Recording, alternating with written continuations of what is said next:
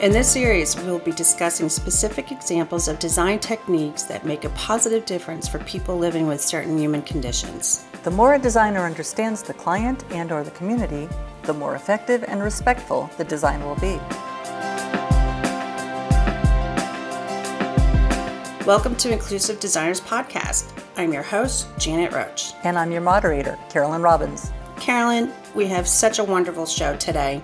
Our guest is Yannick Benjamin, a restaurateur and expert sommelier with a truly inspiring story. Yes, and we are very happy to add this to our menu as the first episode for 2022.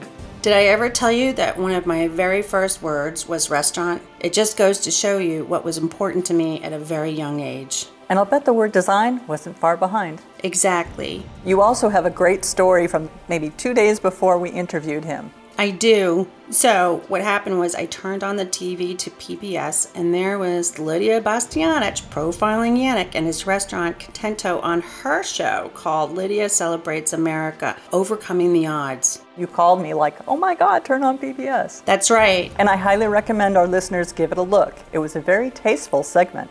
Oh boy. Well, ignoring that pun, we should mention that Yannick is also in a wheelchair himself and designed his restaurant to reduce physical barriers and to be inclusive for everyone. We should also note that there was some construction being done at the restaurant, which you will hear in the background of our interview. The work on improving their space didn't stop down for us, as Contento continues to serve up their best as an inclusive environment. I think you've reached your pun quota for this intro but we do think these oh so familiar sounds that we know and we love only add to the charm of this interview. You work with construction, you deal with contractors, you know these sounds. Absolutely. Just to give you a sample of Yannick's story, not only is his restaurant Contento designed to be accessible to patrons with disabilities, he also started two organizations, Wheeling Forward to help those living with disabilities and Wine on Wheels that promotes expanding opportunities for the disabled within the hospitality industry. But we'll let him tell us about all of that and more in his own words. And with that, here's our interview with Yannick Benjamin, restaurateur, sommelier, and disability advocate.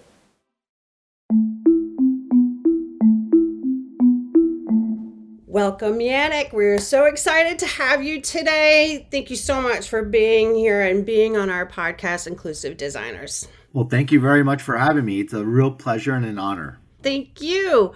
Let's just dive right on into it. Sure. Tell us a little bit about you, your restaurant, and the inspiration behind it. Yeah, thank you for your question. I'm born and raised in New York. Both of my parents are from France, and they're both in hospitality, or they were. My mom worked cleaning houses, she worked for a lot of different families. And my dad came to New York in 1963 he followed his two oldest brothers who came here already. My father came right after the French Algerian War and he started working as a dishwasher for his brother, who was a general manager at a very famous French restaurant, which still exists, called La Grenouille, which is pretty much directly across the street from the big famous uh, Christmas tree in Rockefeller Center. Oh. And of course, being that my father was incredibly close with his two brothers. Um, they only had Sundays off. They would come over, and you know, I would just hear them talk about the restaurant business as a kid, and I just thought it was such an exciting profession. Seemed like there was so much happening. It just seemed kind of glamorous. and I, I grew up, um, you know, in a New York that was, um, I guess, on one hand was exciting and glamorous, but then on the other side wasn't, depending on where you lived at and I grew up in a working class neighborhood called Hell's Kitchen, which was on the west side of Manhattan, which was not so glamorous. Uh, was very much a blue collar, hardworking uh, neighborhood. Right. And so hearing about all these exciting stories kind of took me away from that part of town and allowed me to dream and imagine. So pretty much at a very young age, I knew that I wanted to be in the hospitality industry and be like my uncles and, and be exactly like my dad.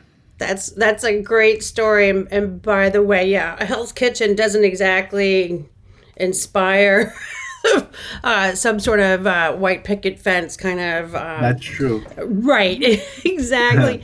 so tell us a little bit more about the restaurant itself and what was your inspiration. Yeah. I mean, obviously you have a whole bunch of like with the family background and Yeah. it's in your blood, right? So, Yeah. but what was the inspiration for Contento?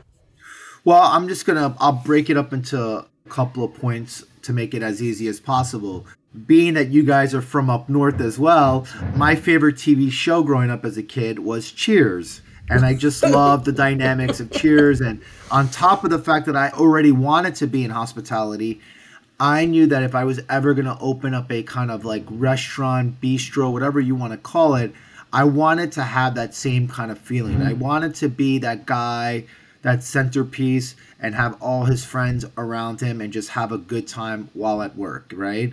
Be happy when I was going to work and be happy when I was going to leave work. So that also helped me come up with the name Contento because Right. hap- being happy is really in the pursuit of happiness, right? Right. So contento means happy both um, in Italian and in Spanish.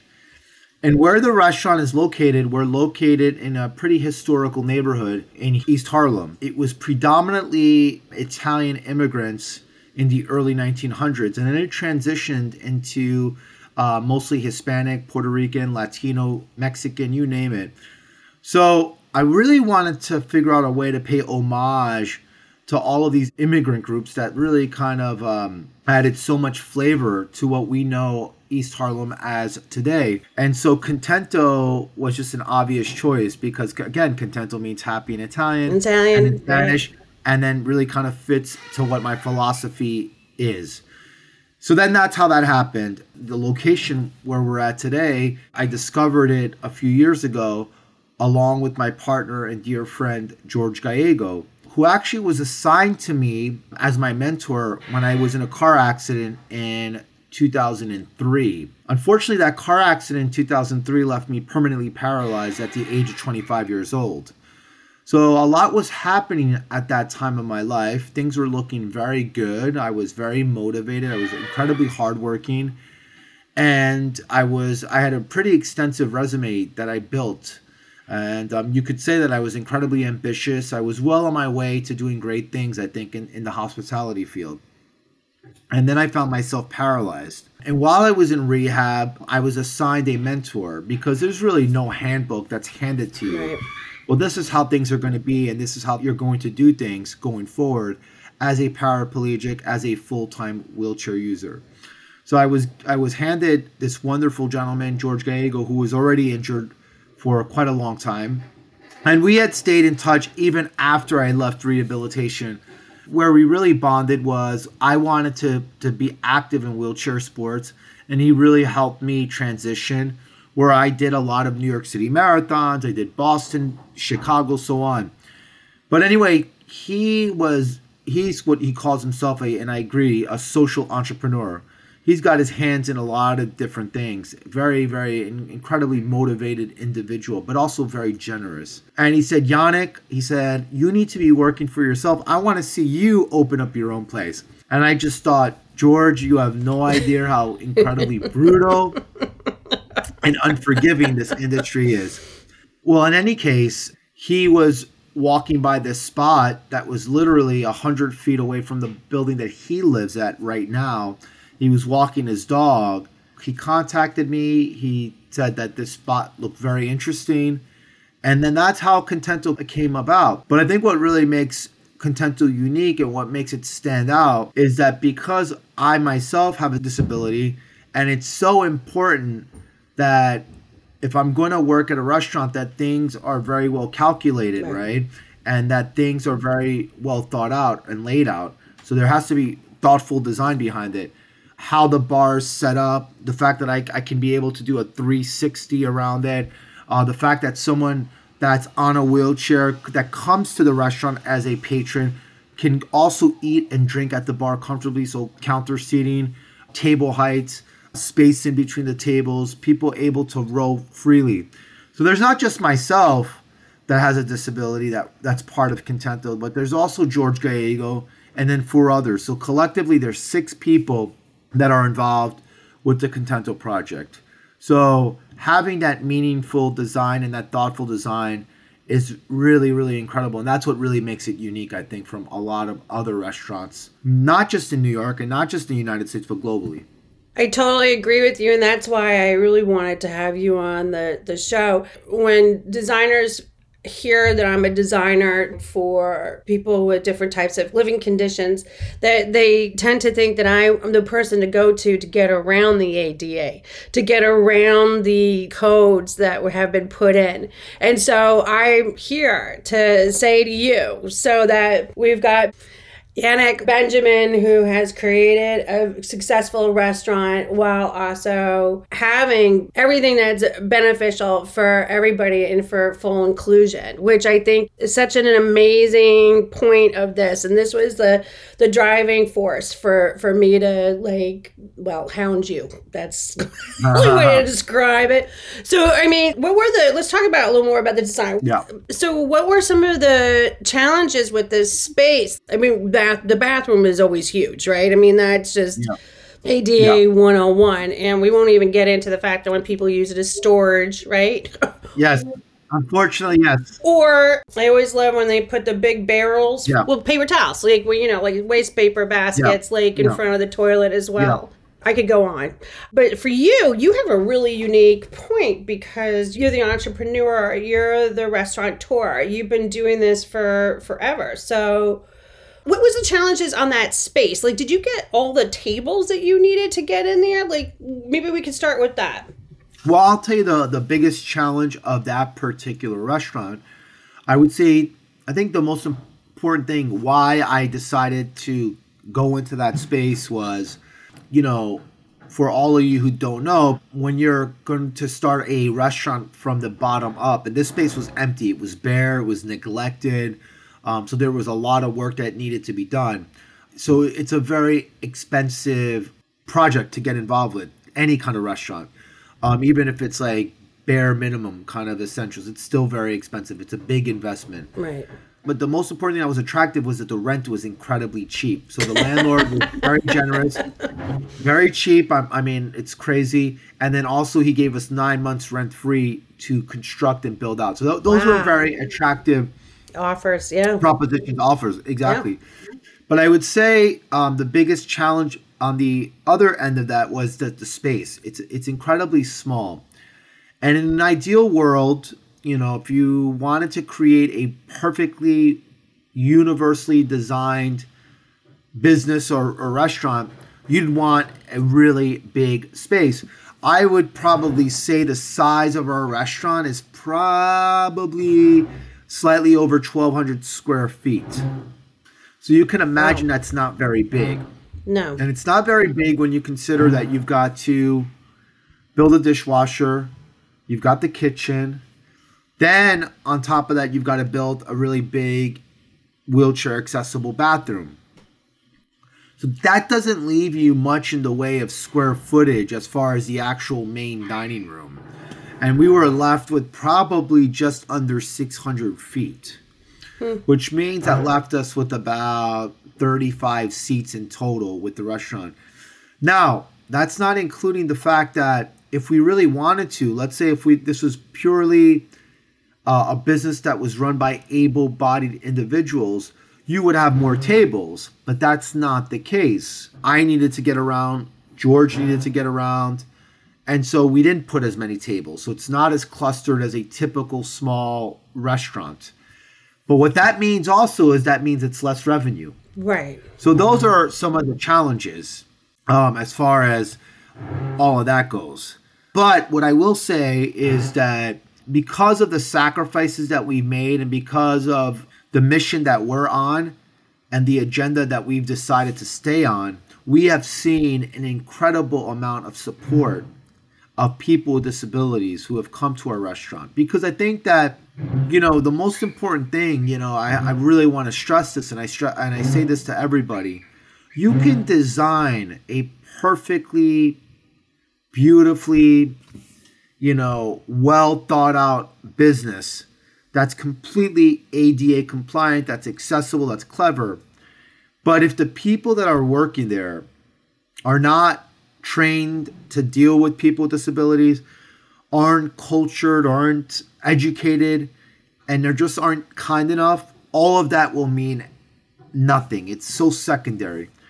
And so I think that people who have disabilities, who have decided to become regulars, who, who decided to support us, know that they're going to a place that's one safe, two that that's comfortable, that's that's empathetic to their needs. But no one's ever going to be judged or treated differently because they're rolling up in a wheelchair because they have a guide dog. But instead, we're going to embrace them. And we're going to really appreciate them because you've got to think about it this way. Imagine the effort that it's taken that person in a wheelchair to get to your establishment. Um, maybe dealing with broken elevators, their paratransit being late. It can be very stressful to have to uh, travel, especially in a city like New York, uh, when you have a disability. So I think those are all really incredibly important factors to take into consideration. Right. And I feel like uh, we have an incredibly empathetic, sensitive, and kind staff. But I think you're absolutely right. I think it, it's you can have all the bells and whistles. You can have like the most beautiful, Right. most perfect bathroom that's not being used for storage or whatever else it was. You know, whatever else they seem to to to use it for. But you have to also train the staff in order to have them understand even just like the nuances so you can literally kind of get to the meat and potatoes of your business Right. which is serving food which is then creating like an ambiance that they are going to want to come back to so i think that that's an important part Right. but you also I thought it was interesting. So you had mentioned already the lower, like the bar heights and stuff like that. I've seen that only once before in California Yeah. and uh, I took a few pictures, like selfies with. it. so I was, I was a little surprised on how progressive it was, and of course everybody. It didn't matter, like because that was the other part. Like it was at the back of the bar.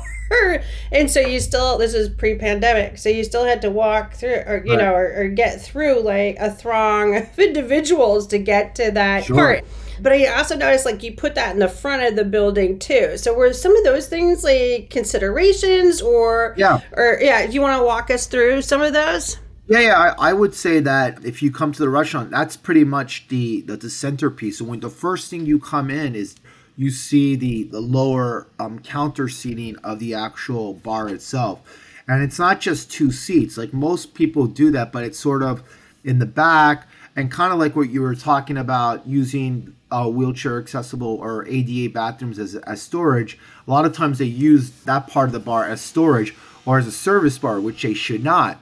Um, in our case, it's a main focal piece, and there's six seats there devoted to that. So that's really important. So I think already when you come to the restaurant, there's something genuine and very warm about it. I also think it takes away that barrier, right? It's like when you go to a bar and you sit at the bar, that bar's height, the bartender's kind of behind so there's that lack of intimacy when you get rid of that now you're now you're kind of face to face there's less intrusion there and i think that's what makes our bar quite special and i, I i'm hoping that and that's a dream of mine uh, certainly this is not to be known as the only place that has a bar like that i certainly hope many many people copy that and, and can and do the same thing too this is not about me creating a, a copyright on it Instead, it's like by all means, copy away.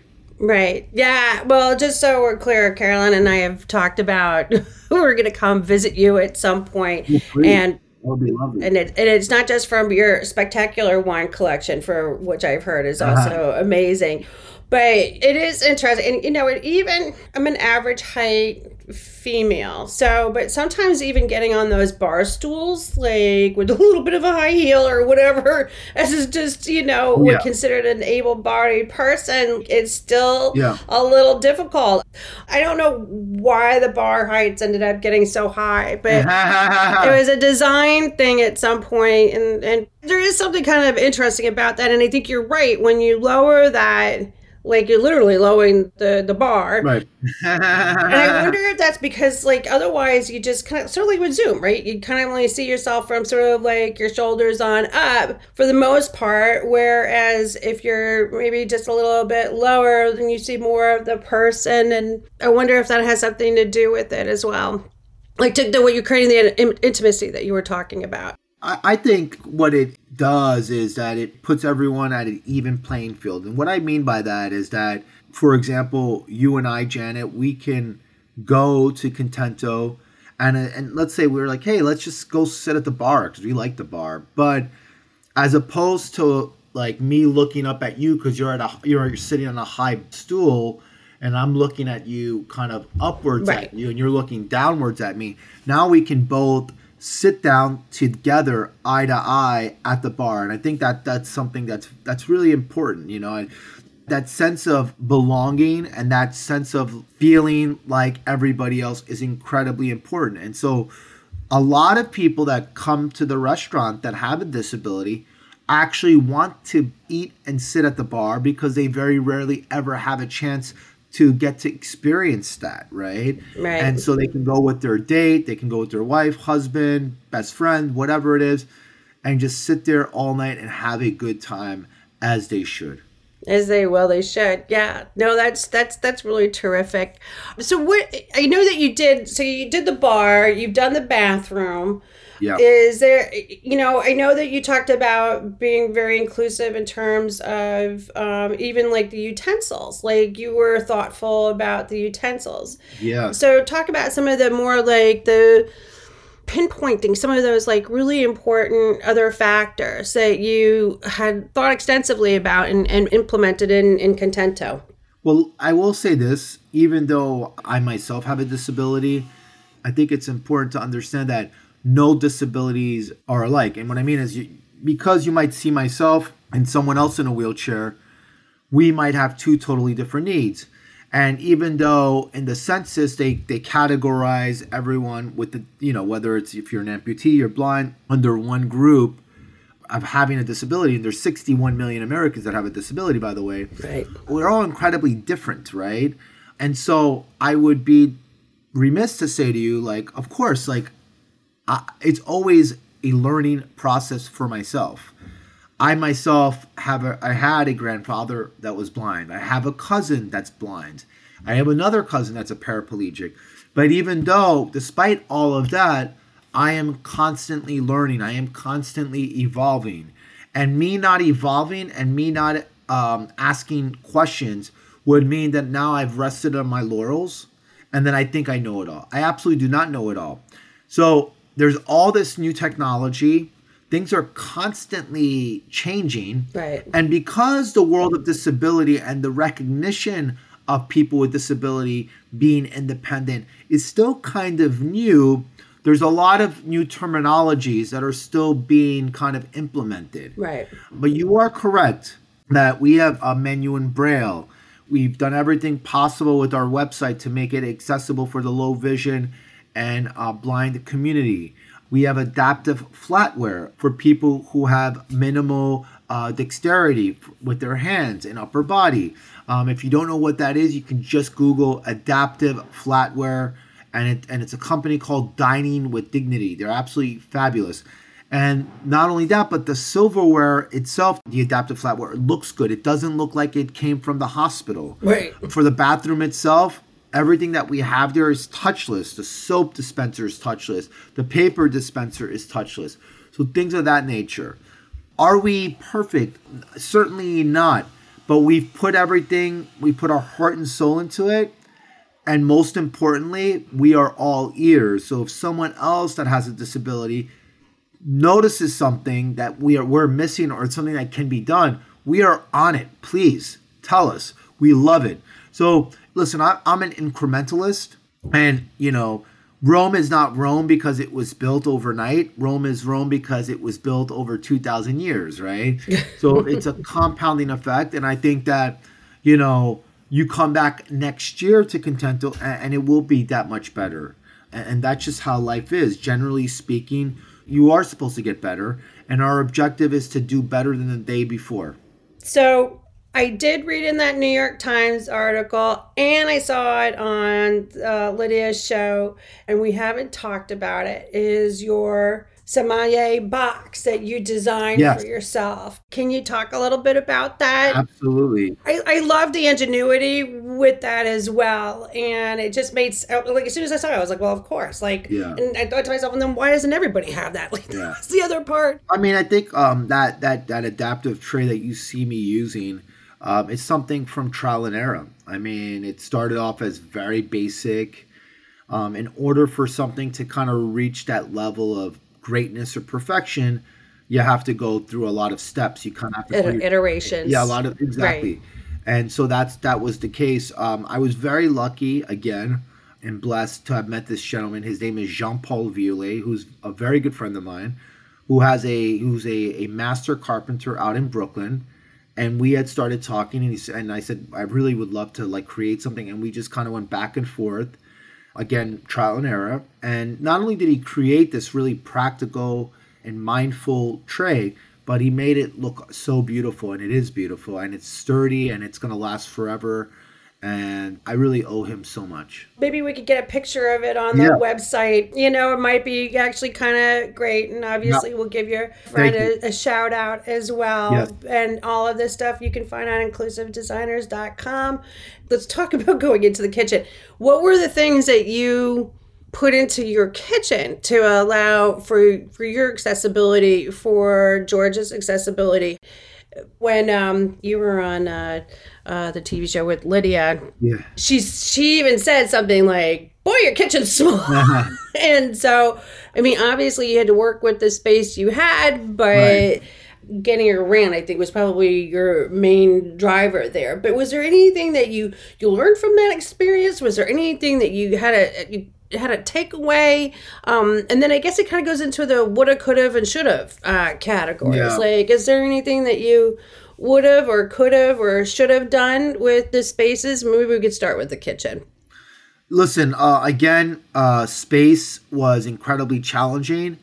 And what we did was we prioritized the dining room, making sure that it was as accessible and spacious as possible because that's where people are going to eat. That's where the patrons are. Right. And that's where I was going to be at all the time. So the kitchen, it's not to say that it was an afterthought.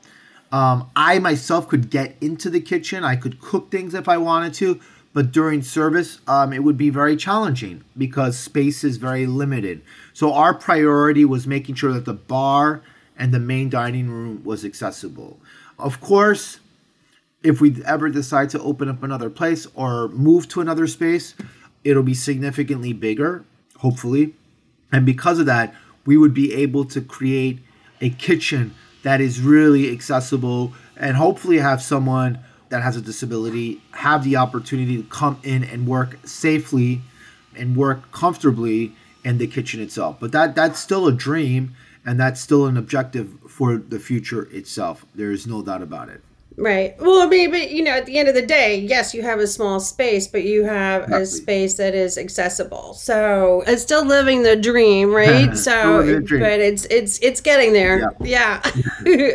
so, um, I think my next question for you is is what would what would you like designers to know when starting to work on their own inclusive spaces projects? In, in particular, obviously restaurants. Like what like what was your big takeaway from doing this? Yeah. Was there anything that you found surprising?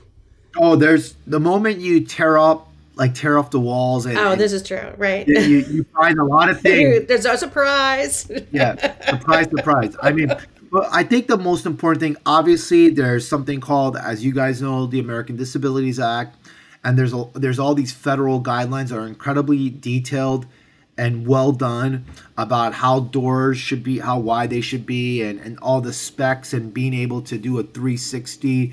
There's even um, how thick the carpet should be as well if you're going to install carpet in a, in a, in a business, um, which is pretty amazing. But I think the biggest mistake that architects or designers or business owners do is yes, obviously there's the point person who has a craft in that particular um, uh, profession. They, they've worked hard on that. They've perfected their craft, is what I should be saying. However, I think if you really want to make it accessible, you should ask people in the community, do some research, Right. go on social media, Yeah. go on the internet. There are plenty of people with disabilities, even if you're not too familiar with the community, that you can find out, reach over the aisle, and ask them for their opinions and their thoughts. Um, because then it just becomes very um, sterile by just going by those guidelines. You know, instead of just putting like generic grab bars, maybe put some really nice grab bars, right? Make it look like it's part of the aesthetics of the restaurant. So anyway, I think that really going and, and making that effort and reaching out to the community and asking their thoughts is is very beneficial and very educational.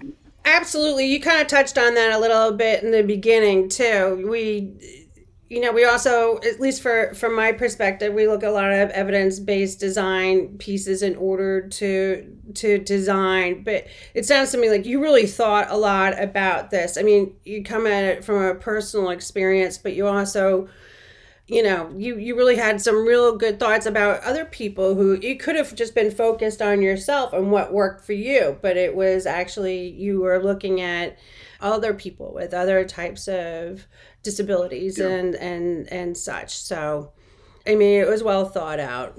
Thank you, thank you. I mean, uh, uh, I think the most important thing is is that I had an opportunity to create a restaurant built um, around my needs and being able to provide the service, the comfort, and sharing my passion with people without any true obstruction, but also being able to serve other people with disabilities that felt comfortable being there and that I can make them feel comfortable. So uh, it was a two way street and and it's just a real joy and it's really wonderful and I'm just absolutely blessed and very lucky to have this opportunity to be able to do so because there's not too many people who can say that. Right. And I love some of the taglines that you put with the uh, the restaurant. It's roots, respect, restore. I think you kind of covered it a lot Uh-huh. uh, in the conversation. You know, you talked about your roots Yeah. uh, and and the roots of even where the building is, right? So there's that the um, and then the respect that you're giving all the the individual people. Exactly. And then maybe talk a little bit more about restore, or is that just natural with a restaurant that you can kind of go sit at and have a nice time? No, no. Well, the, the word restore, I mean, the word restaurant, excuse me, um, the etymology means restoration. And what the original concept of the restaurant was, it was a way for people, um, they would do these long journeys on their horses. And on your way to wherever you were going, to whatever your destination, there was a stopover. And you would stop there and you were, you were offered a, a nice warm bowl of consomme you were there to get to to restore yourself. And i think more so than ever um, especially with what's happened these last few years um, really incredibly challenging times i think the most important thing is you come into a place to restore yourself and to forget about any problems that you may have at that current moment. Um, it's a place to make yourself feel good make yourself feel rejuvenated. And i think um, that's the purpose of food right? I mean food is satisfying s- food um, nourishes you. Nurses, right? and, and, and, and you feel revitalized. And i think that's the concept of contento so you maybe you came in not feeling so happy but then you leave feeling very happy Well, I can't wait to come in and uh, I'll be happy going there and also happy while I'm there. And I will, I'm sure, happy. Well, it's not going to come out right. Happy to leave, but you know what I mean. it's happy had the experience. you leave happier you leave happier, Leave happier. Yes, exactly. exactly So then also, why don't you tell us a little bit about the type of restaurant it is, um, what kind of food you guys serve, and I've heard a rumor. I might have already mentioned it once, but I think it's bear, worth repeating. Um, is that you have an incredible wine selection? Well, thank you so much for your kind words. The restaurant, I mean, the food at the restaurant is Peruvian based. The chef, his name is Oscar Lorenzzi. He is born and raised in Lima, Peru, but he is French classically trained, so a lot of his techniques are French inspired, but he's also inspired very much by the cuisine of the Mediterranean. So you'll see a little bit of that also in the cuisine, but it is very much Peruvian, and I absolutely love it. The food's delicious. It's incredibly accessible and approachable, and the price points are very reasonable. Um, it, it's fun, it's eclectic, and it's just delicious. Um, as far as our beverage program goes, we have an extensive cocktail program that that's also quite unique, and then the wine list is quite extensive. We do have a very what I would call a geeky wine list, uh, wines from all around the world. We have wines from Armenia, from the country of Georgia, Lebanon, Israel, Morocco. So you're really kind of getting a little tour of, of different wines from around the world. We also have wines from lots of interesting places across the United States. We even have a blueberry sparkling wine from the state of Maine huh. um, called Bluet. And, and the price points for the wines itself are also incredibly reasonable because I know that a lot of times we go to restaurants and there's only wines that start off at 100 plus. Um, certainly not the case at Contento. I think that that's fabulous. I think we've gotten a really good understanding of not only the restaurant and its its history and the the design challenges that you had, plus also the design solutions that you've come up with. Yeah. Um, so, would you like to talk about Wheeling forward, you want to talk to us a little bit about that? How did you start wheeling forward? And then is the wine on wheels sort of like just an offshoot of that or it is an offshoot of that. Thank you for your question. Wheeling forward was started in 2012 it was created alongside uh, my good friend alex elegudin who he himself is a quadriplegic. I met him um, while i was in rehab and we befriended each other and we just um, we were somewhat dumbfounded that these other individuals that we also became friends with had issues going back home because they simply didn't have the financial resources to make small home modifications that go a long way. Or some of them lived in a uh, five story apartment, um, things of that nature.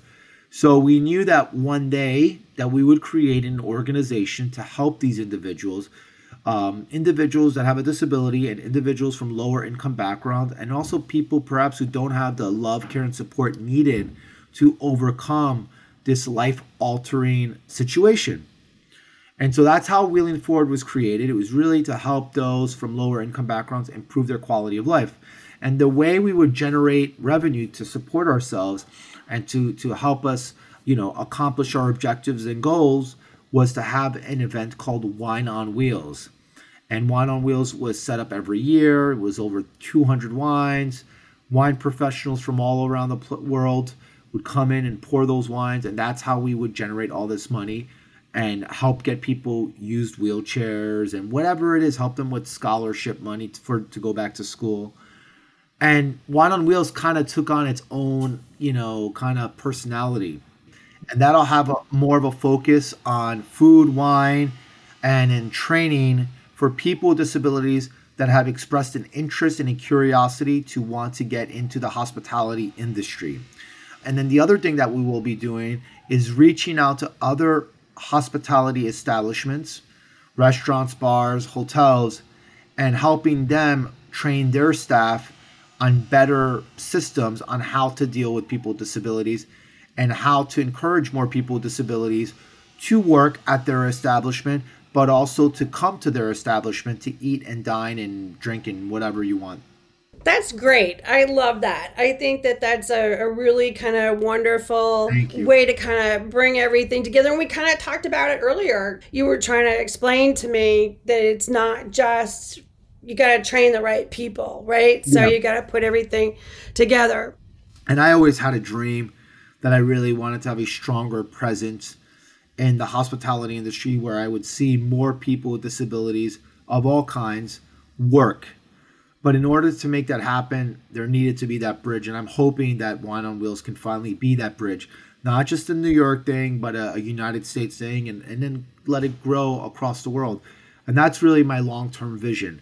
But, you know, wheeling forward is, is still something that I love and I, I dream about and will still be supporting and still being involved, definitely. But you know, a lot of my time and energy going forward will be with Wine on Wheels. Well, let me know how I can help. Thank or do you you. want to let our listeners know how to get in touch? I mean, I will also have it on our website. We will have all the links that you will ever need and then some. but do you want to do a verbal shout out right now? Yeah, I, I mean, uh, one, I want to thank you for having me. Um, what a pleasure, what an honor to be on this. But if you if you want to learn more about uh, Wine on Wheels, you can go on wineonwheels.org. If you want to learn more about Contento, you can go on contentonyc.com.